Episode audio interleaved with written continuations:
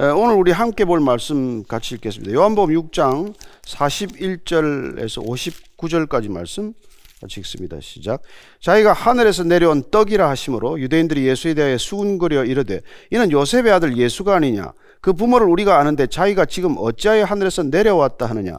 예수께서 대답하여 이르시되 너희는 서로 수군거리지 말라. 나를 보내신 아버지께서 이끌지 아니하시면 아무도 내게 올 수 없으니 오는 그를 내가 마지막 날에 다시 살리리라.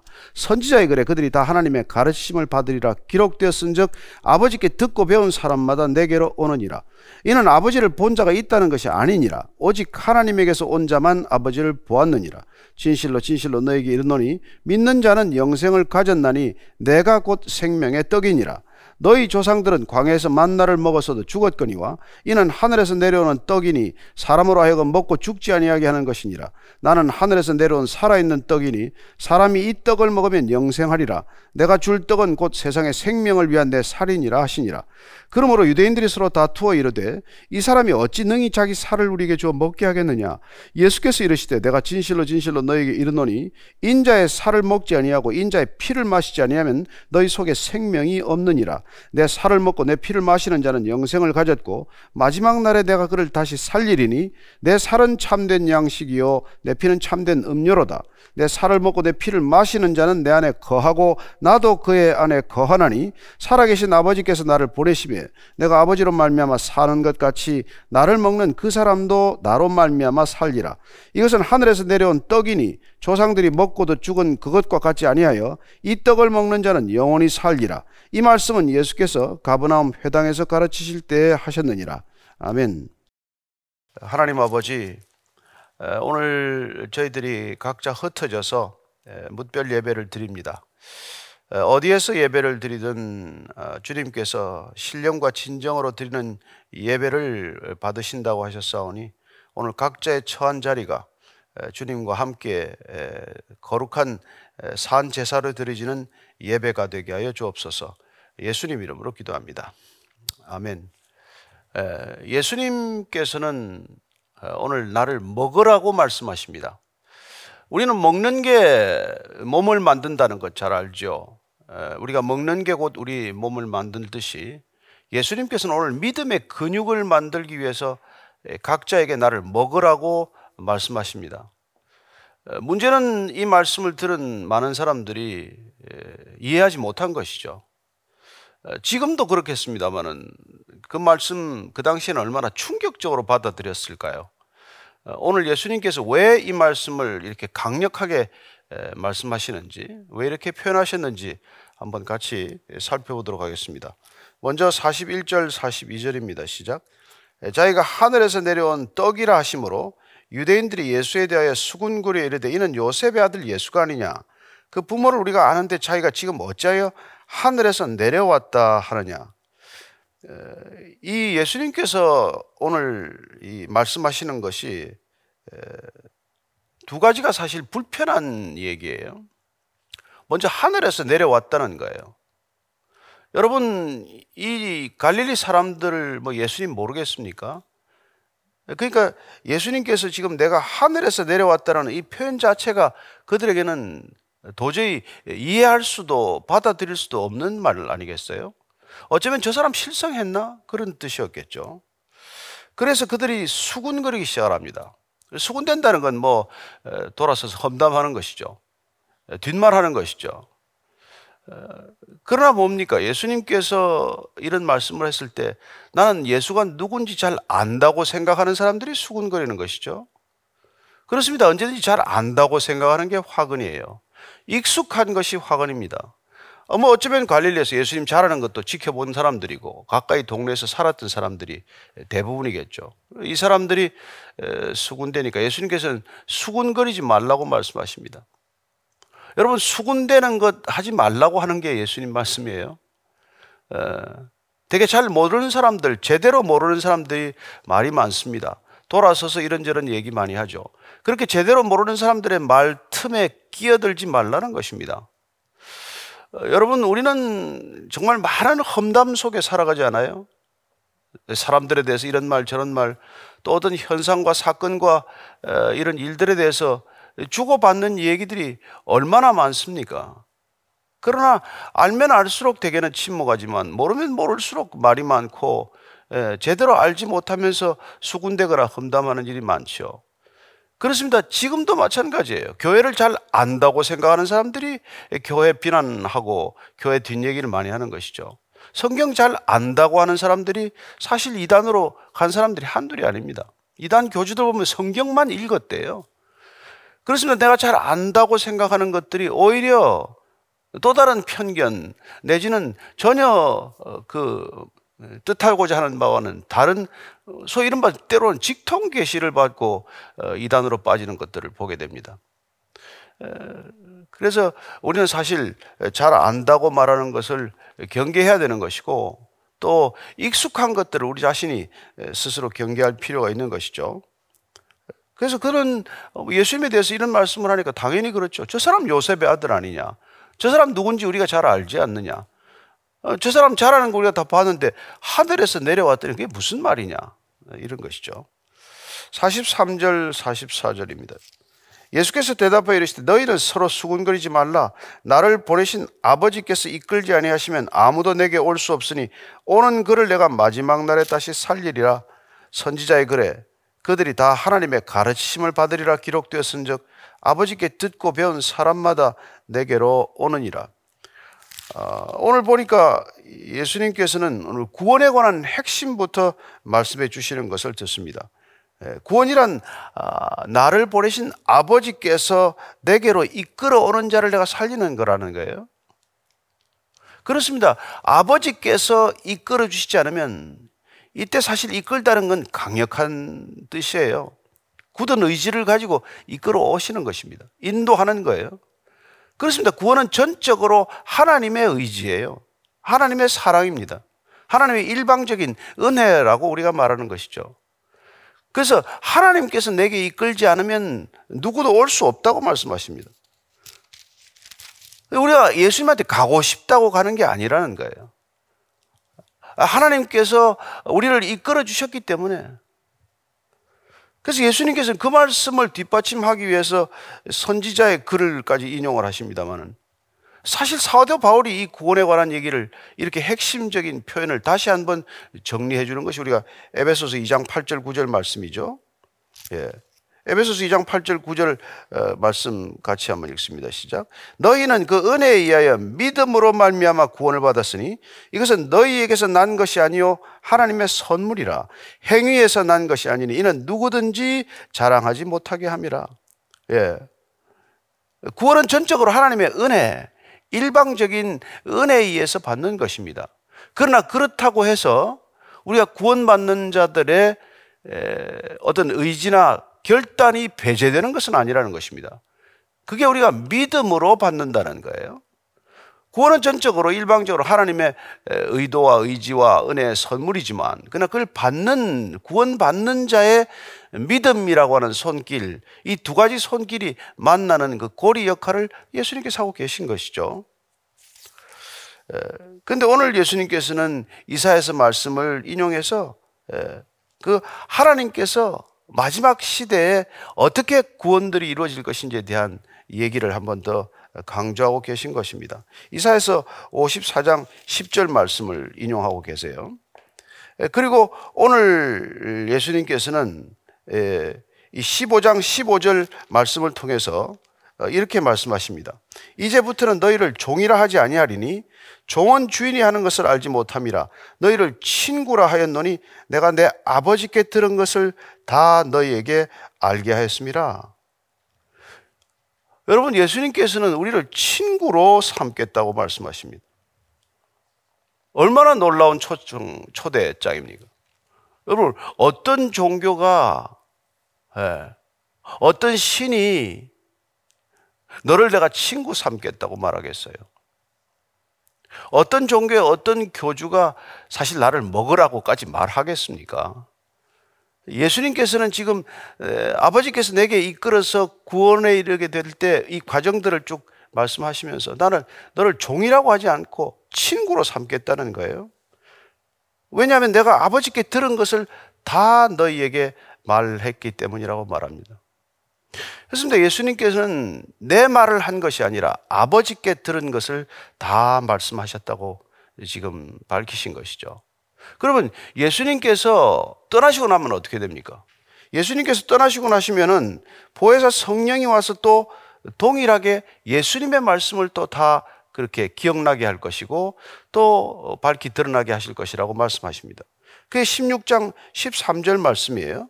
그러나 진리의 성령이 오시면 그가 너희를 모든 진리 가운데로 인도하시리니 그가 스스로 말하지 않고 오직 들은 것을 말하며 장래일을 너에게 알리시리라.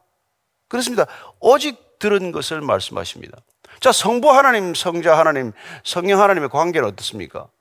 예, 예수님, 성자 하나님께서는 성부 하나님, 아버지께로부터 들은 것을 다 말씀해 주셨습니다. 내 얘기를 한 게 아니고 아버지 얘기를 하나도 빼놓지 않고 다 얘기를 하신 것. 그 말씀을 믿으라는 거예요.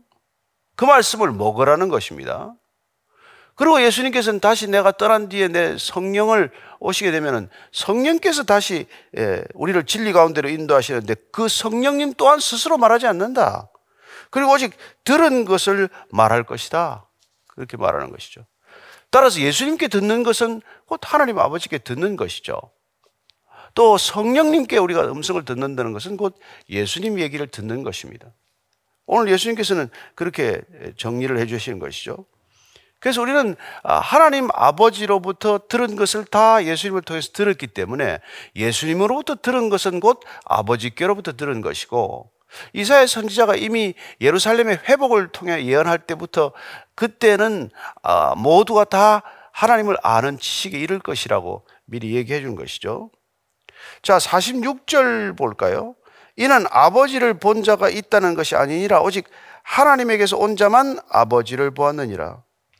그렇습니다. 누구도 아버지를 본 자는 없지요. 예수님만 아버지를 보았습니다. 따라서 지금 하늘로부터 왔다는 게 저게 무슨 말이냐? 예수님께서는 하나님 아버지를 본 자, 하나님으로부터 보내심을 받은 자, 하나님께서 보내셔서 오신 자라고 지금 얘기하고 있는 것이죠. 따라서 예수님과 하나님과의 관계에 대해서 잘 모르는 사람들이 지금 이러쿵저러쿵 수군대고 비난하고 비판하는 것이지만 예수님께서는 수군거리지 말라. 나 이외 아버지를 본 자가 없다. 나 이외 아버지께로 갈 자도 없다. 그러니 내 말을 들으라. 내 말을 믿으라. 이 얘기를 하시기 위해서 나를 먹으라고까지 말씀하시는 것이란 말이죠. 그래서 오늘 다시 우리가 듣는 이 익숙하고 이 놀라운 선포를 다시 한 번 더 듣는 것입니다. 이게 47절, 48절이에요. 진실로 진실로 너에게 이르노니 믿는 자는 영생을 가졌나니 내가 곧 생명의 떡이다. 예. 내가 곧 생명의 떡이다. 예. 이 선포야말로 예수님께서 왜 나를 먹으라고 했는지 말씀하시는 그 핵심 아닙니까? 나는 생명의 떡이다. 곧 나는 생명이다. 그런 이 생명, 예수님 안에 있는 이 생명은 누굽니까? 하나님의 생명이에요. 하나님의 생명이 내 안에 있기 때문에 그 생명을 또한 예수님께서는 우리 모두에게 주시고자 하는 것이고 그 생명 주시는 게 우리에겐 구원이고 그 생명 받으면 우리도 영생하는 생명을 가진 자가 되는 것인데 그걸 어떻게 받으라는 거예요? 믿음으로 받으라는 것이죠. 그리고 예수님께서는 믿는 자가 그러므로 영생을 가졌다라고 말하고 있는 것입니다.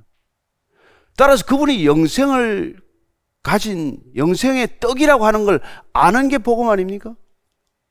그분이 영생의 떡이다. 그분이 생명의 떡이다. 이걸 말씀을 우리가 들었고 그걸 아는 게 우리가 곧, 곧 예, 우리에게는 그야말로 놀라운 복음이죠. 그분을 먹는 것, 그분이 생명의 떡이기 때문에 그분을 먹는 것, 그분이 생명이기 때문에 그분이 우리 안에 들어와야 한다는 것, 그걸 아는 게 복음이고 그 놀라운 지금 소식을 전할 때 믿지 않는 자들에게 가장 강력한 표현을 지금 하고 계신 것이죠. 그래서 이게 먹으라고 하는 표현은 이게 신약 성경에는 여섯 번이 나오는데요. 다섯 번이 다 사실은 요한복음에서 쓰이고 있어요. 그래서 이 먹는다는 건 그냥 단순히 우리가 뭐 그냥 먹는다는 것보다도 단단한 것을 꼭꼭 씹어서 먹는다, 소화시키기 위해 먹는다는 그런 강력한 의미가 있습니다. 그래서 예수님을 먹는다고 할 때 이 강한 표현을 쓰는 이유는 사실은 사도 요한이 의도하는 또 다른 의도가 있다는 것을 우리가 배경으로 알 필요가 있어요. 그 당시에는 예수님에 대해서 사도 요한이 이 복음서를 기록할 때만 하더라도 예수님이 실제 인물이 아니라고 하는 이른바 가현설이 영지주의자들에 의해서 많이 퍼졌을 때예요. 예, 그리고 헬레니즘 영향을 받았기 때문에 눈에 보이는 것들은 나쁜 것이다. 물질은 나쁜 것이고 정신이나 영혼은 좋은 것이다. 하는 이런 이분법적 사고에 젖어 있는 자들에게 그들은 예수님의 몸으로 오셨다는 걸 인정할 수 없다고 주장했던 사람들이고 예, 영적인 체험이나 신비적인 체험을 중요하게 여겼지 우리가 실제 몸으로 살아내고 살아가는 삶의 현실에 대해서는 늘 부정적이거나 무가치하다고 여기거나 소용없는 일로 여겼단 말이에요. 그렇게 되면 부활 자체가 어떻게 됩니까?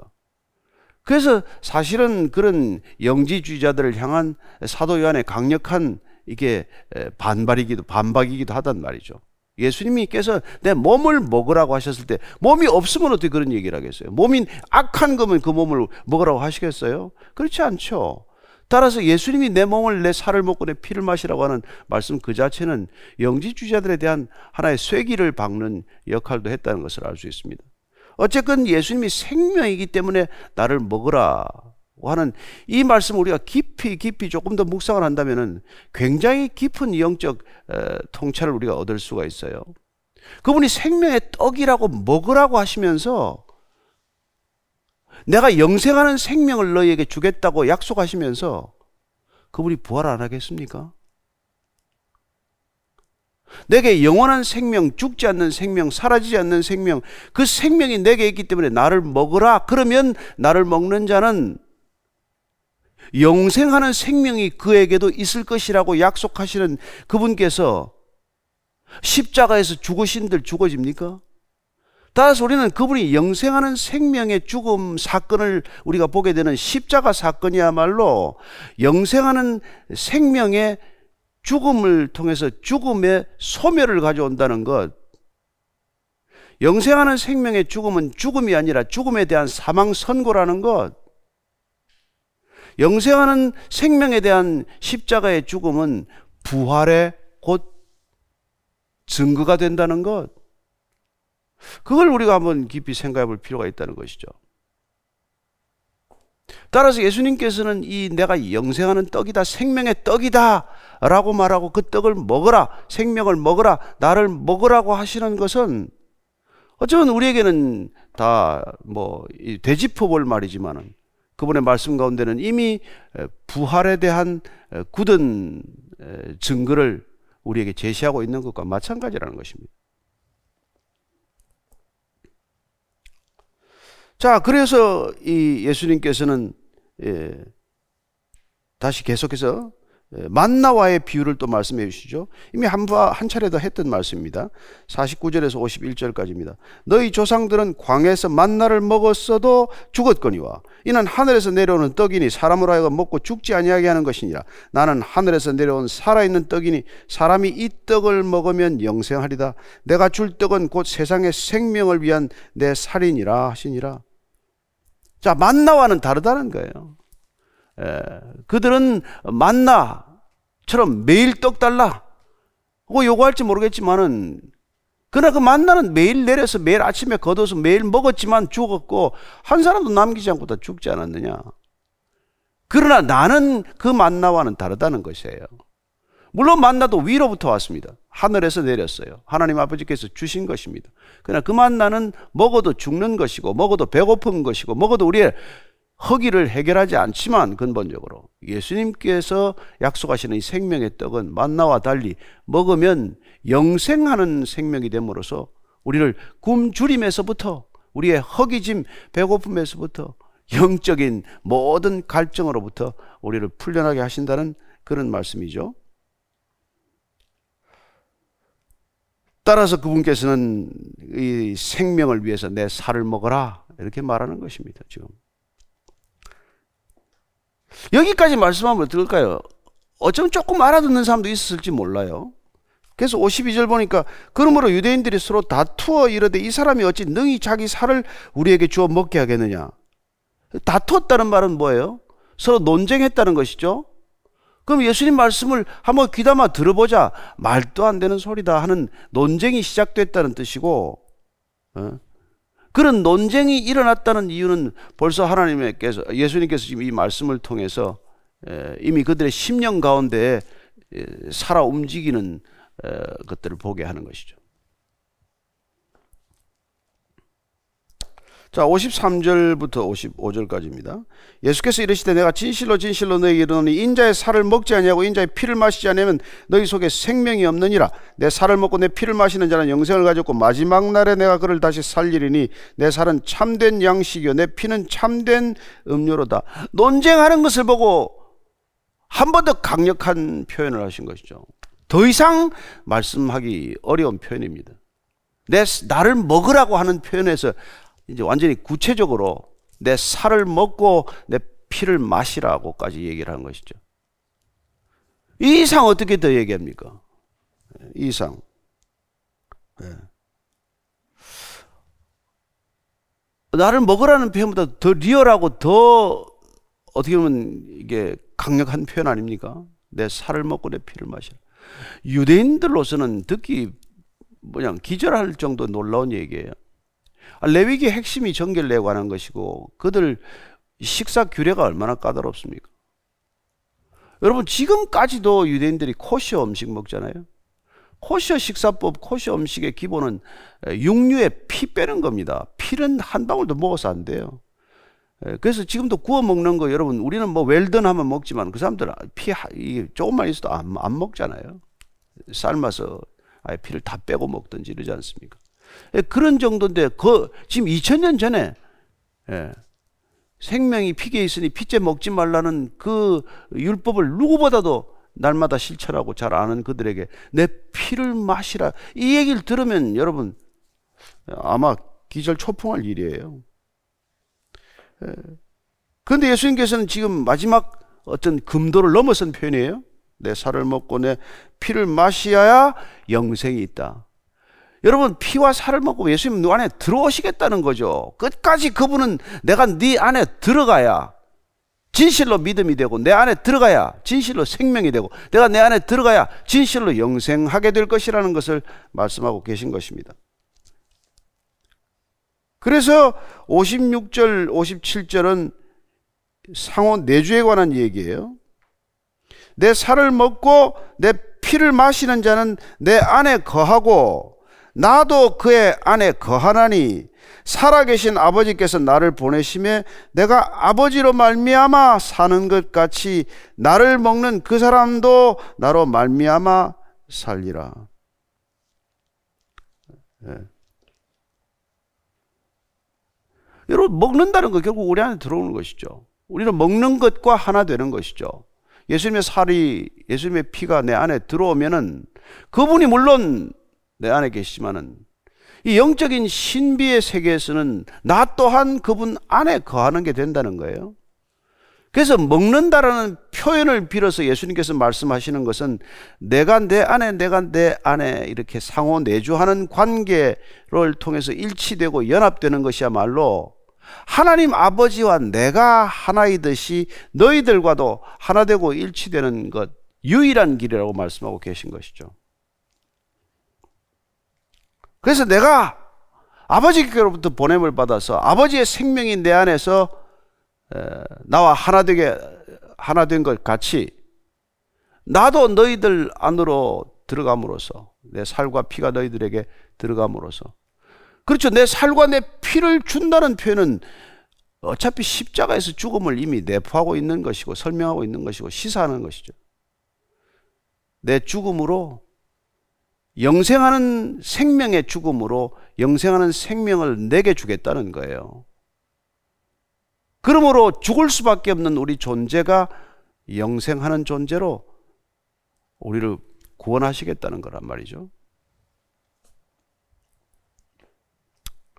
그래서 그분이 내 안에 계시고 내가 그분 안에 계신 것 이게 이걸 믿음이라고 합니다. 믿음이 여러분, 여러분 아주 그냥 추상적인 믿음이 아니란 말이에요. 그분이 우리 안에 계신 것 그게 믿음이에요. 그러니까 내 믿음 가지고 자랑할 거 하나도 없단 말이죠. 네. 내 믿음으로 믿어지는 게 아니란 말이죠. 믿음조차도 그분이 우리에게 다가오셔서 생명을 주셔야 우리가 반응할 수 있는 것. 그래서 6장 35절을 보면은 이렇게 되어 있잖아요. 예수께서 이르시되 나는 생명의 떡이니 내게 오는 자는 결코 줄이지 아니할 터이요 나를 믿는 자는 영원히 목마르지 아니하리라. 여러분 예수 정말 믿으면 그분이 우리 안에 들어오셨기 때문에 결코 줄이거나 목마르지 않는다는 뜻은 결코 더 이상 흔들리지 않는 인생 되는 것이죠. 더 이상 방황하는 인생 되지 않는 것입니다. 더 이상 오락가락하지 않는다는 거예요.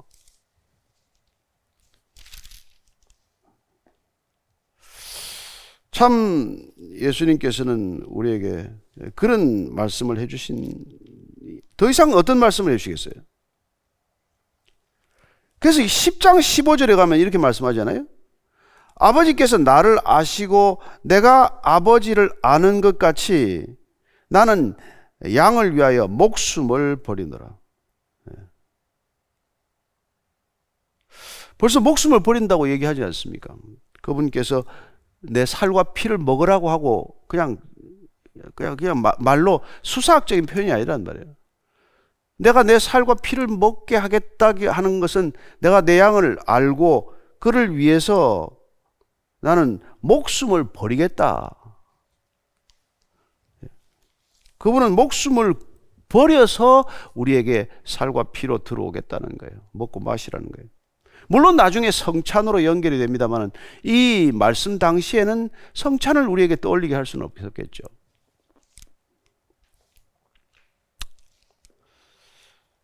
예. 한 군데 더 우리가 찾아오면은 14장 10절에서 11절, 14장 10절에서 11절 제가 읽어드릴게요. 내가 아버지 안에 거하고 아버지는 내 안에 계신 것을 내가 믿지 아니하느냐? 내가 너에게 이르는 말은 스스로 하는 것이 아니라 아버지께서 내 안에 계셔서 그의 일을 하시는 것이라. 내가 아버지 안에 거하고 아버지께서 내 안에 계심을 믿으라. 그렇지 못하겠거든 행하는 그 일로 말미암아 나를 믿으라.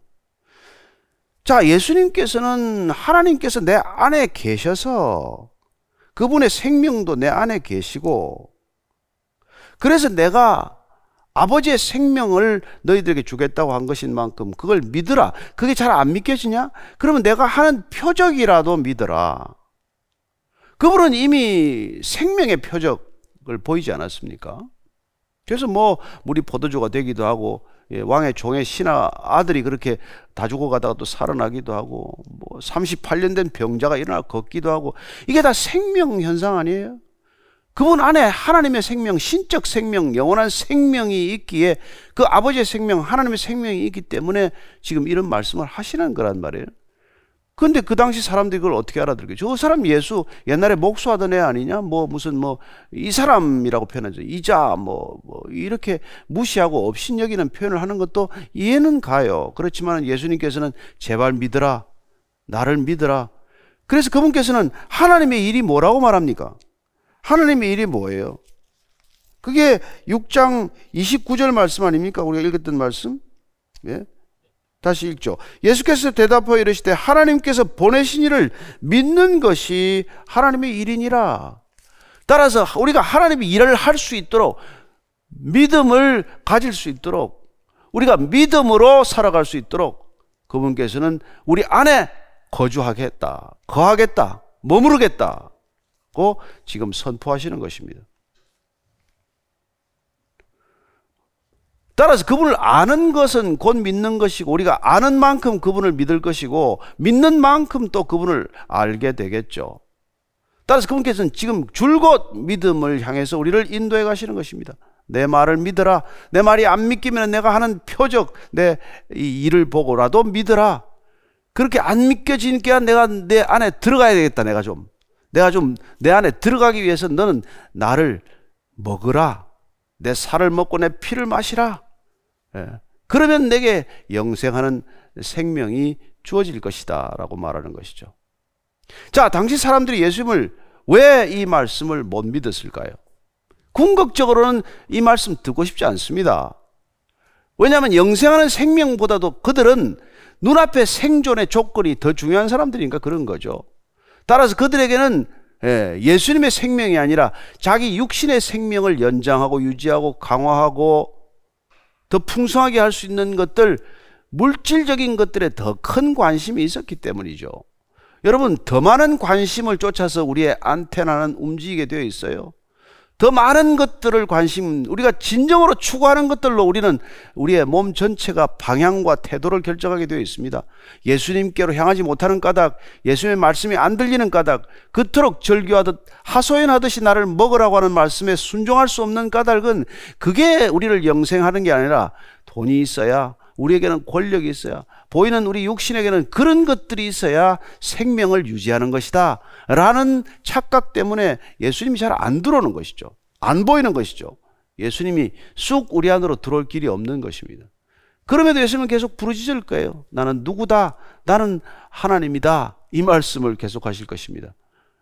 그렇습니다. 오늘 주께서 나를 먹으라고 하신 말씀 다시 한번 우리가 새겨 듣고 내 살을 먹고 내 피를 마시고 그분이 내 안에 들어오시겠다는 이 진정한 의도를 내가 어떻게 해석하고 내가 어떻게 받아들이고 내가 어떻게 순종해서 믿음의 길을 완주할 것인가 생각하는 주일 되기를 축원합니다. 기도하시겠습니다. 하나님 아버지 감사합니다. 이렇게 단순하게 이렇게 한마디로 일러 주셔서 감사합니다. 먹으라고 하셨사오니 날마다 먹겠습니다. 떡을 먹듯 밥 먹듯 매일 먹겠습니다. 매 순간 숨 쉬듯 숨을 쉬겠습니다. 주님 내 안에 계셔서 항상 주님과 동행하는 인생 되게 하여 주옵소서. 믿음이 흔들리지 않는 반석과 같은 믿음의 사람 되게 하여 주옵소서. 예수님 이름으로 기도합니다. 아멘.